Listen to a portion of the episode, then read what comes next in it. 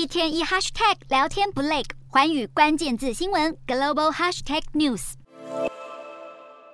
随着东亚紧张情势加剧，日本防卫省考虑开发移动临时港来防卫琉球群岛。根据日本媒体报道，移动临时港上设有浅桥连接，可以让自卫队快速投入部队和装备到那些没有大型港口的岛屿上。为了防范台海可能发生的紧急情况，防卫省计划在这几年内完成移动临时港的开发。不过，日本强化琉球群岛的防卫，势必牵动冲绳当地的民众。目前，全日本超过七成的驻日美军设施都位于冲绳境内，其中所衍生的噪音、污染等问题，让冲绳民众普遍反感。冲绳在二战中经历惨重的伤亡，对于部分冲绳民众来说，任何将冲绳军事化的行为都显得格外敏感。冲绳县知事受访时就曾经说，不能够因为台湾有事就是日本有事，就让冲绳再次成为军事打击目标。另外，北韩的核武威胁也是自卫队要应对的重要课题。根据南韩媒体报道，北韩会透过攻击虚拟平台交易所来窃取虚拟货币的资产，这些被窃取的虚拟货币会被用来作为开发核武和试射飞弹的资金。